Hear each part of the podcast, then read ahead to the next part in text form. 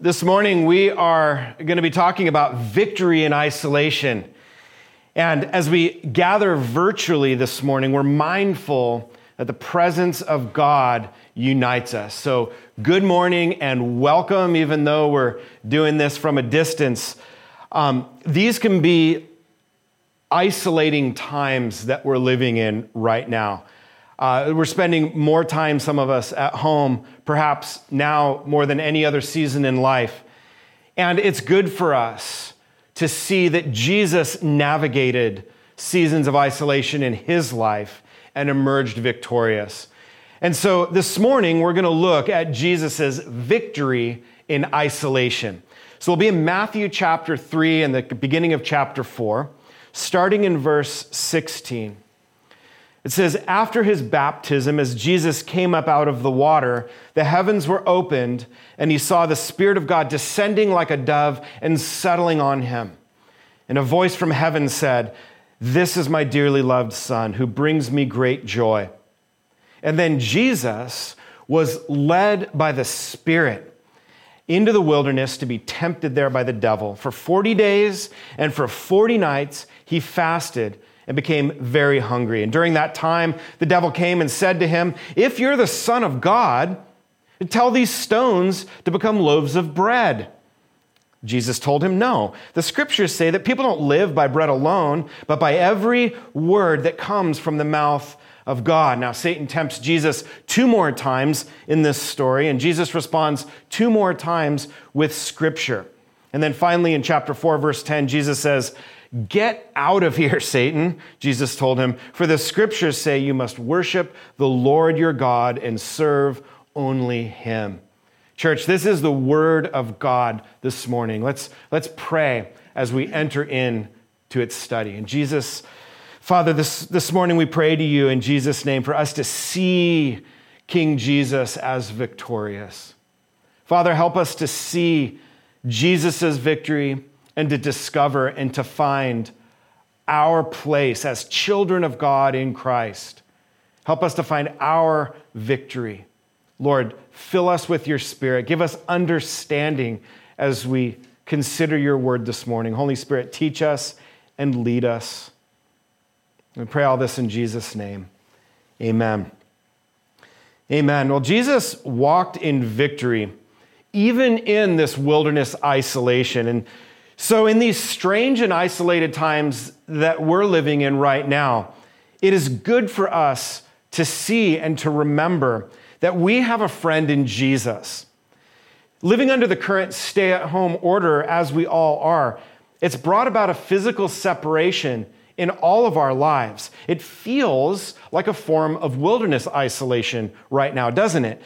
And we're not physically gathering as a church as we normally would, as we would love to. We're not physically gathering with friends as we normally would like to. I was at the farm stand down the road the other day, and I felt like a leper as other customers were leaping to get out of my way to, to aggressively socially distance themselves from me. I mean, this distance, this distancing is extended uh, deep into our bank accounts. Uh, countless businesses are forced to be closed and are struggling to not close forever. Millions of families have lost their source of income. Uh, unemployment is growing. Men and women are taken out of their jobs. We're taken out of fellowship. We're taken out of physical companionship. We're taken out of our routine. We're, we're taken out of the outdoors. And all of these new experiences of separation have created a form of isolation.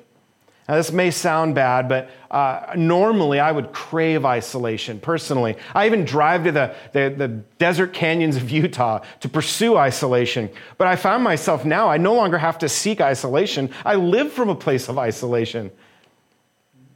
I recently heard someone compare this strange season that we live in now, comparing it to solitary confinement, right? As in prison. And curious as I am, I, went and watched an interview on YouTube, and man, this was a heavy interview. It's a guy named Albert Woodfox, and Albert Woodfox spent 43 years in prison. 21 of those years he spent in solitary confinement. Solitary confinement, you are in a, a, six by nine foot, six foot by nine foot concrete cell with no windows for 22 and a half hours out of the day. And then for an hour and a half, they let you into the yard, which is a 10 foot wide by 12 foot long concrete cell with no windows, but it just doesn't have a roof on it. So I'm not sure anyone could prepare for that form of isolation. But at 20 years old, this guy, Albert, was completely unprepared for the more than two decades he would spend isolated in this way. He said he spent the first several days counting cinder blocks and counting paint chips and trying to time the spaces between sounds he might hear while in isolation. After a few days, he experienced intense loneliness and intense desire just for some kind of connection with someone. He would try to communicate with other prisoners when he was out in the yard for an hour and a half each day, yelling over the, the, the, concrete walls, over the open ceiling to see, try to get some form of communication. And he would find often that his other inmates that were in solitary confinement had either lost their mind or they were on the road to insanity. He spent hours searching for insects or spiders, anything living, so that he could have a connection with something else.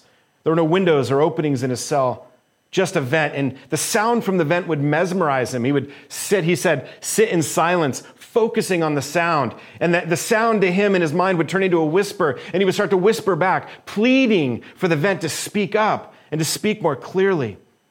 He compulsively cleaned his toilet and his walls, sometimes out of boredom, sometimes out of delusional, uh, fanatic beliefs that, that germs were entering into his cell somehow. See, in isolation, Albert struggled to remain physically healthy, emotionally healthy. He struggled to remain sane. He struggled to remain intellectually sharp. He had to resist the temptation to give in to isolation. Because in isolation, there can be so much empty time for empty thoughts and empty ideas. And in isolation, Albert found himself longing for something, anything that was real, so that he could have a connection with reality. Everything was confusing to him. Time, without any windows, the time of day was confusing, the seasons, east from west, even air blowing from a vent. Listen, church, this is a good picture and a good warning for us, I believe, because isolation can be a devastating experience if we're not prepared for it.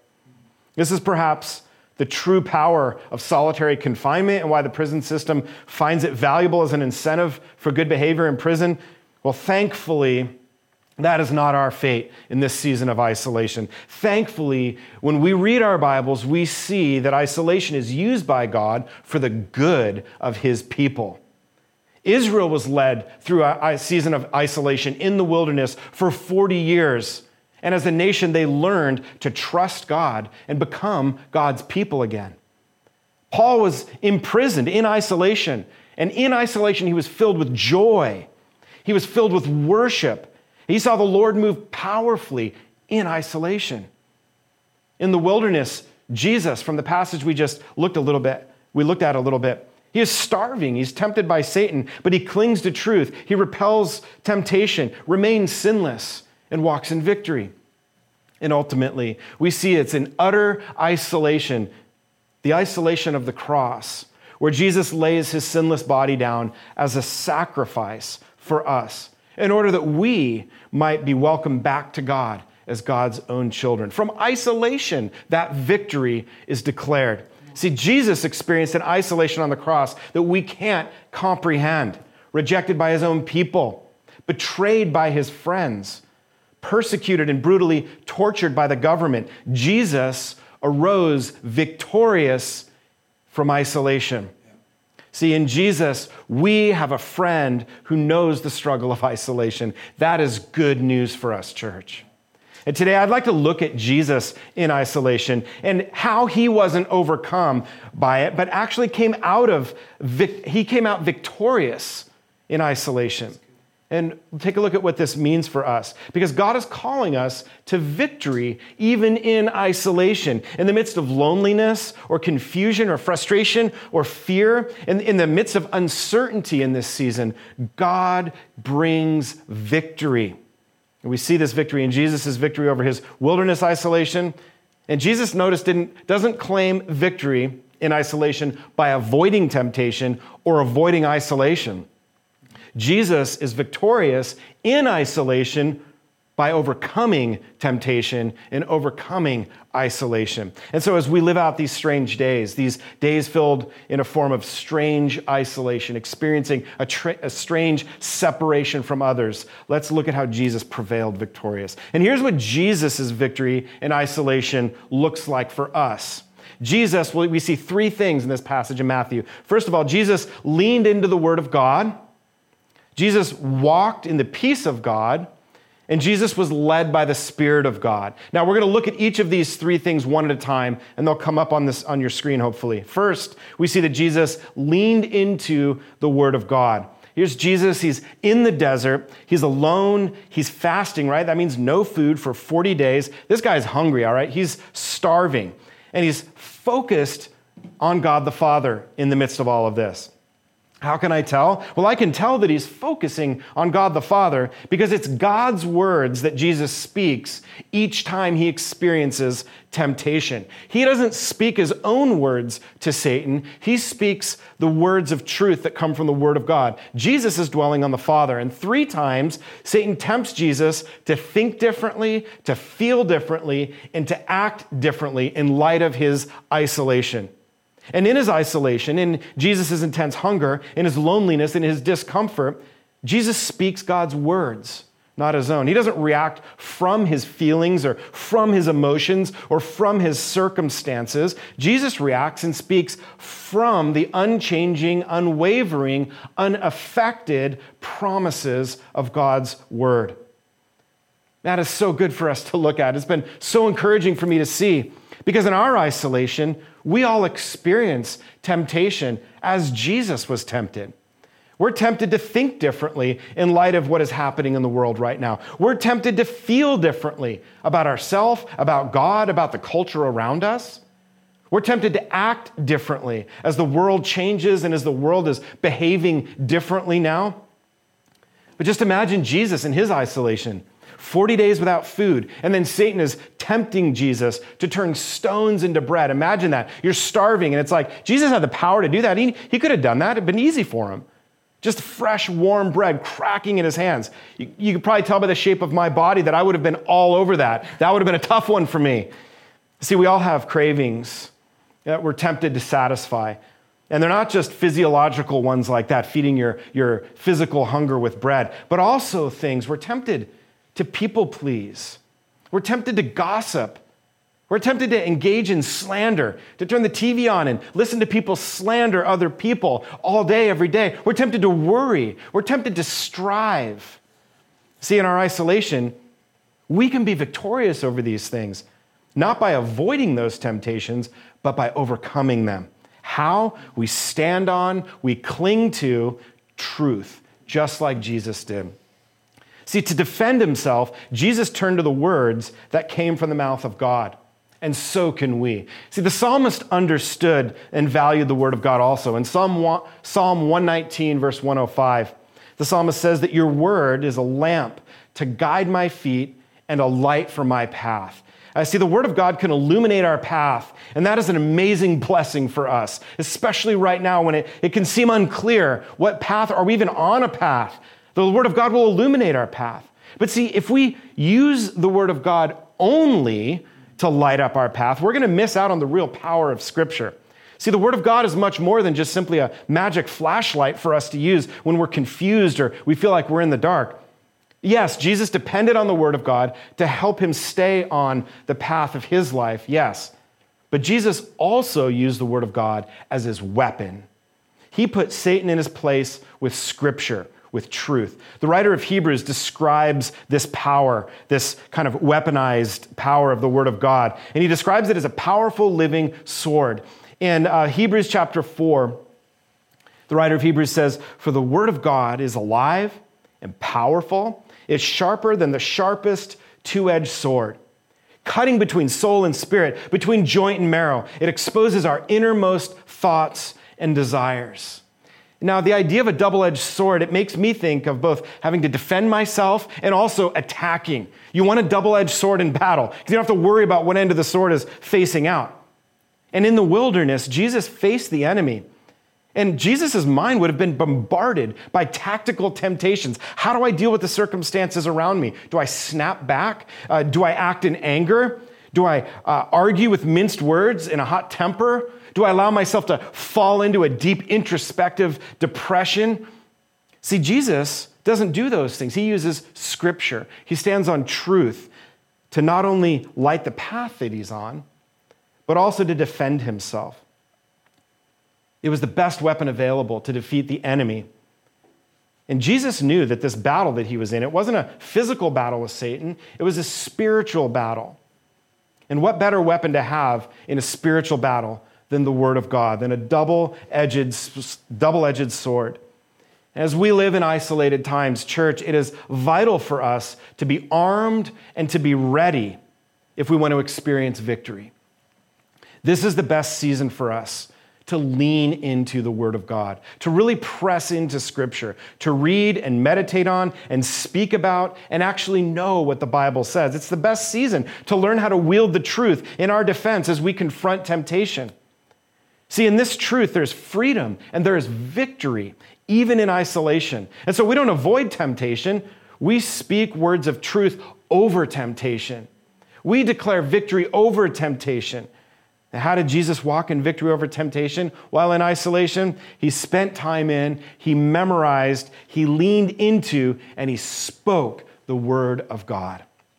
Church, let's use this time to be in the Word of God, leaning into and speaking truth into our sphere, into our isolated little sphere. See, this Jesus leaned into the Word of God. That's the first way we see him walk in victory and isolation. The second way that Jesus walked victoriously in isolation is that he walked in the peace of God. And Jesus demonstrated a powerful peace in his 40 days in the desert. Uh, many of us long for peace right now, for sure, right? In the midst of uncertainty, in the midst of, the midst of all this change, in the midst of all the loss that some of you are experiencing. Well, in the midst of Jesus' wilderness uncertainty and change and loss, he resists temptation to satisfy his own needs. He resists the temptation to satisfy his own desires, even. See, what Satan was doing while Jesus was in the wilderness is he was tempting Jesus to worry about whether God would really come through for him. Right? If Jesus had given into this temptation to meet his own needs, to satisfy his appetite, Jesus would have been demonstrating a lack of trust in God the Father to provide for him. See, in the same way, we are tempted right now by Satan to worry in our isolation. And when we allow our thoughts to be consumed with satisfying our needs, we are drawn into the snare of worry and anxiousness in life. And I've found in my life that worry and anxiousness come when I focus on what I feel I'm lacking rather than focusing on all that I have in Jesus. See, when we consume our thoughts with what we lack, what we're really doing is we're tormenting ourselves with concerns and with thoughts about the things that we feel that we're missing. And so many of us, probably all of us from time to time, we can struggle with worry and anxiety in this way. And see, here's my problem. When, when I get to that point, when I get into a, a worrisome pattern or an anxious pattern in my life, I try to head it off before it becomes an anxiety deep in my heart. And the way I do that is I try to take control of things myself. And I reason that if I can control something, if I can get out ahead of it fast and first, then I won't have to worry, right? And so, time and time again in my life, I've tried that. But let me speak from experience and share that this is precisely the wrong strategy. In my experience in my life, I've found that the heart of worry and anxiousness is not simply a lack of control. I found in my life that the heart of worry and anxiousness is a lack of trust in God. See, worry and anxiousness, what I'm doing when I'm giving myself to worry and I'm giving myself to anxiousness, I'm questioning the Word of God, the promises of God, the character of God. I question God who has promised to take care of my needs. I end up questioning God who's promised to never leave me. And so our worry and our anxiousness, it's really an expression of the doubt that's hiding deep down. We doubt that God will really come through for us when we need him. And that is exactly how Satan tempted Jesus in the wilderness. Church, God wants to give you victory over your worry and over your anxiousness, even in this crazy, isolated season. Jesus was very clear when he spoke about worry. Let the words of Jesus, as he's, he's like in full pastor mode here, just shepherding and loving and caring for his sheep, be shepherded and loved and cared for by Jesus through his words in Luke chapter 12 now. Jesus asks, He says, Can all your worries add a single moment to your life? And if worry can't accomplish a little thing like that, what's the use of worrying over bigger things? He says, Look at the lilies and how they grow. They don't work or make their clothing. Yet Solomon, in all of his glory, wasn't dressed as beautifully as they are. And if God cares so wonderfully for flowers that are here today and thrown into the fire tomorrow, he will certainly care for you. So, why do you have so little faith? And then he encourages us in verse 29. He says, Don't be concerned about what to eat and what to drink. Don't worry about such things, Jesus says. He says, These things dominate the thoughts of unbelievers all over the world, but your Father, your Father, church, already knows your needs. So seek the kingdom of God above all else, and your Father will give you everything that you need. And Jesus is saying that God knows your needs, that God cares for your needs, and He's able and He's willing and He will provide for your needs. That is a beautiful promise, church, to stand on in this season. And so, victory over worry, it means taking our eyes off of our needs and focusing on the one who knows what we need. Instead of looking at ourselves and looking at our needs, needs, we look at Jesus instead. Rather than focusing on what I lack, I focus on who I am and what I have in Jesus. Uh, Paul taught the church in Philippi very similarly how to, how to walk in victory over worry and over uh, anxiousness. In Philippians chapter 4 and verse 6, it's a very familiar passage to many of you probably. Paul says, Don't worry about anything. Instead, pray about everything. Notice for a second there, Paul is taking worry and he's putting it against prayer. He's saying you're either going to worry or you're going to pray. And he says, pray. Don't choose worry, choose prayer. And then he explains how to do it. Look at the next section here. He says, tell God what you need and thank him for all he's done. That's what prayer is. Tell God what you need, thank him for all that he's done. Then you will experience God's peace. And he, he describes his peace. He says, It exceeds anything we can understand. His peace will guard your hearts, will guard your minds as you live in Christ Jesus. And so Paul is telling us not only to think differently, but to communicate differently. He's saying to pray. Because when we worry, what we're doing is we're, we're talking, but we're talking to ourselves and we're talking round and round in circles. That's what worry is. That's what anxiousness is. And Paul is saying, no, you need to talk differently. Meaning, rather than talking to ourselves, just like a prisoner in solitary confinement, he's left only to talk to himself. He doesn't have anyone else to talk to.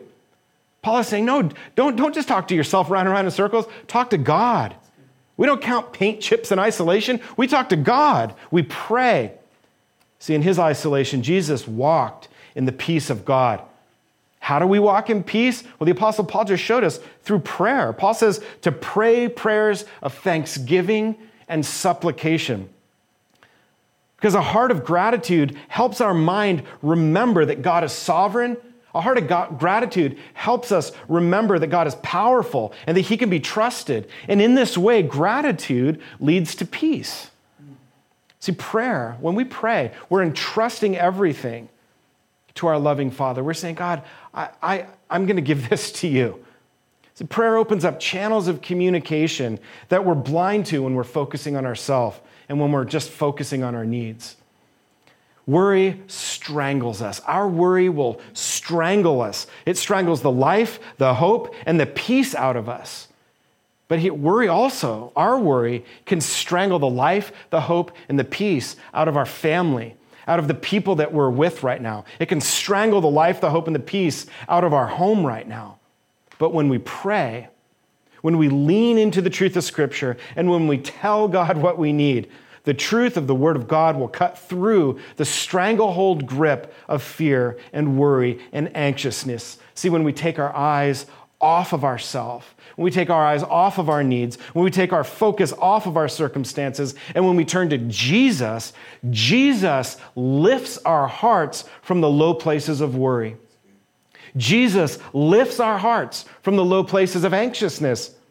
And as we focus on Jesus, what we find is hope, we find peace. And Paul says that is a peace that will guard and protect and fill you. And here's the truth as people, we are led by whatever we look to for direction. Whatever we're looking to, we're going to be led by. If you're looking to circumstances for direction right now, then you're going to be led by circumstances. And if you're being led by circumstances right now, life must be crazy and scary for you because the circumstances in our culture are crazy right now. Listen, if you want to stop worrying, if you want to stop anxiousness, you're going to need to look at Jesus. See, this isn't a magic trick, this is a choice. Uh, several times in the New Testament, Paul gives us this simple encouragement. He says, Put into practice what you've learned. Practice what you've learned. This is the best time, church, for that, to start to practice looking at Jesus rather than looking at our circumstances. Look for signs of worry, maybe that have kind of settled in, that's squatting on your heart right now, and talk to God about them. Chase off anxiousness with truth. And do that before anxiousness brings a deeper seated, deeper seated pattern of anxiety in your life. Anxious thoughts don't need to be entertained, even when they're small. Negative thoughts that we might have, or negative thoughts that certain we hear if you're, if you're watching the news at all, Negative thoughts are given to God when we turn to God in prayer. Get rid of negative thoughts. Get rid of the critical spirit.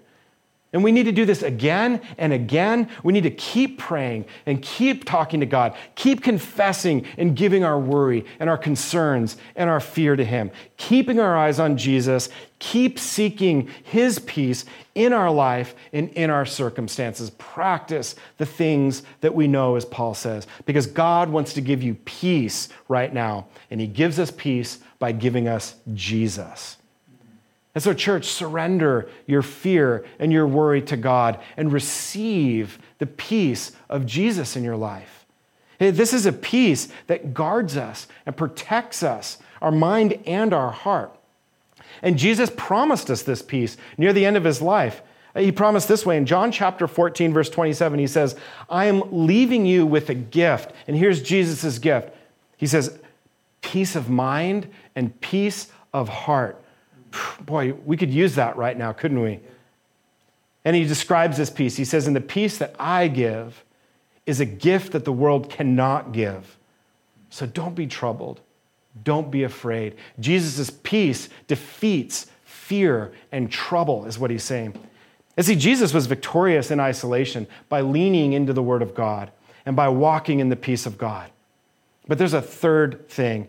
Jesus walked victorious, victoriously in his isolation as he was led by the Spirit of God. I've had a deep conviction lately uh, as the weeks and weeks have carried on of this home uh, order. And I've been asking myself, who's leading me? Who, who's leading my family in this season of isolation?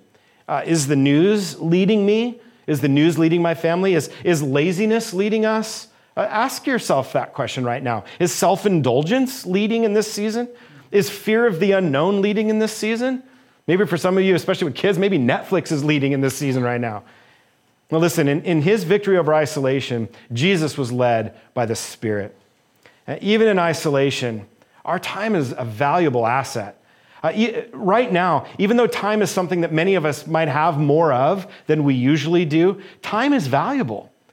Jesus' time was so valuable, he told his disciples that he only did what the Father told him to do. He left his time up to the Father to lead for him. His life was invested at the direction of the Father. Think about it. Jesus lived just 33 years. In only three of those years, the last three years, those are the only three years of public ministry. Jesus spent his time really well. Just three years of ministry, and still, some of us study every little facet of Jesus' ministry every day of our life for the rest of our life. Time is that valuable. Jesus' time was that valuable. The inventor Thomas Edison, who notoriously kept himself very busy 24 hours a day, he said that time is the only capital that any human has and the only thing we can't afford to lose. Well, if that's true, if we can't afford to waste any time, then how are we supposed to spend our time in these strange, isolated days where we seem to have so much of it? Well, Jesus, in his wilderness isolation, he invested his heart and he invested his mind in the truth and promises of the reality of God's kingdom. See, in order for us to walk that way, in order for us to keep a steady focus on God's kingdom, we must be led by the Spirit of God. Now, Paul would encourage us this way. Uh, Paul was, would write to a young pastor that he had raised up and sent out to pastor a church by the name of Timothy. And Timothy was easily discouraged. And so Paul would send him these letters to encourage him and equip him. And 2 Timothy is one of those letters. And 2 Timothy chapter 1, verses 6 and 7, we see some good words of encouragement. Take a look at that. Paul, encouraging young, discouraged Timothy, says, I remind you to fan into flame the spiritual gift that God gave you when I laid hands on you. In verse 7, listen to this. He says, For God has not given us a spirit of fear and timidity, but of power, love, and of self discipline. Man, that is a great metric for us right now. When we're asking ourselves, Am I being led by the Spirit right now? Well, look at that verse. Reference some of those things in that verse. Am I walking in timidity? Am I walking in fear? That might be a sign that, that you're, you're not letting yourself be led by the Spirit. You're not leaning into the presence of God. Or am I walking in the power and confidence as a child of God? Am I walking in love? Am I preferring others over my own preferences? Am I walking in self discipline? Or are other circumstances or cravings or addictions controlling me in my life? See, in our crazy season of isolation, Satan wants to trick us into feeling inadequate for this season. He wants to trick us into feeling powerless in this season. Satan wants us to feel overwhelmed right now, and he wants us to feel overwhelmed by the oppression of isolation. But listen, as we allow the power of the Spirit to flow through us, God's Holy Spirit enables us to be the victorious people that God created us to be. And He created us to be victorious even in isolation. Now, I don't always express God's love as I could, and I don't always speak and act as I should. I don't always prioritize God's priorities in my life. And even when I'm convicted of these things, oftentimes my response is selfish too. I'll restrict myself by trying to fix things myself and to take control of things myself. But see, this is what Paul was speaking into when he encourages Timothy to fan the spiritual gifts, to fan what the Holy Spirit is doing in you and wants to do through you, to fan that into flame. Because when you fan something into flame, you nurture it, you enable it, you give it priority. Church, let's fan the presence and the leading and the gifts of the Holy Spirit into flame in our lives right now. Let's fan the Holy Spirit into flame in our homes right now, allowing the Spirit to lead us and direct us and empower us. Allow the love of the Father to flow through us and enable enable us to be children of God right now, even in this funky season. See, the enemy would love nothing more than for us to live in fear and timidity, to hide in shame, to quake in feelings of inadequacy, to feel overwhelmed by oppression. But this is not who you are, Christian. We were saved by Jesus to live our lives in Jesus, and Jesus is victorious. Friends, we have a friend who has gone before us and has walked in victory through seasons of isolation, who's declared victory from places of isolation. And we get to enjoy Jesus and follow him even now as we walk out this season of isolation. Let's walk in victory. We get to lean into the Word of God where we find truth and hope and joy in this season. We get to walk in the peace of God as we live our lives in Jesus and as we pray and talk to God. We get to be led by the Spirit of God as we rest in Jesus. Maybe today you, you might feel like you need to connect with God. We have op- created an opportunity right there in the description of this video to connect with God. Just click on the live link in the description. It's also on the homepage of our website. Uh, it says connect with God. There's people there that want to pray with you. There's people there that'll take your prayer request. There's people there, if you want to know more about Jesus, we'll connect you with Christians that are waiting to connect you and to teach you and to help you grow more in Jesus. But right now, what we're going to do is we're going to respond as the church. We're going to draw near to God as we declare truth about God in worship. And, church, it is good for us as we prepare our hearts to worship to know that God is with us. Even though we're doing this through a camera and you are wherever you are right now, God is with you right where you are. God is moving in the midst of your circumstances. God is moving in the midst of whatever is going on in your life right now. And God is working in the midst of your circumstances. He is working in your season of isolation. And the good news is, God is powerful. He's faithful and He's able and willing to move and to work. And so, church, this morning, let's cry out to Him. Let's worship Him. Let's fill our homes. Let's fill our neighborhoods with praise. And as we do this, let's enjoy the presence and the victory of Jesus. Amen. Father, we thank you. We thank you, Lord, that we can lean into you. We thank you, Father, that we can live our lives in your presence. Help us now, Lord. Help us to know that you are near. Help us to know that you are in our midst, working, that you are in our midst, moving, that you're in our midst, caring for all of our needs. Pray, Lord, for a spirit of worship now.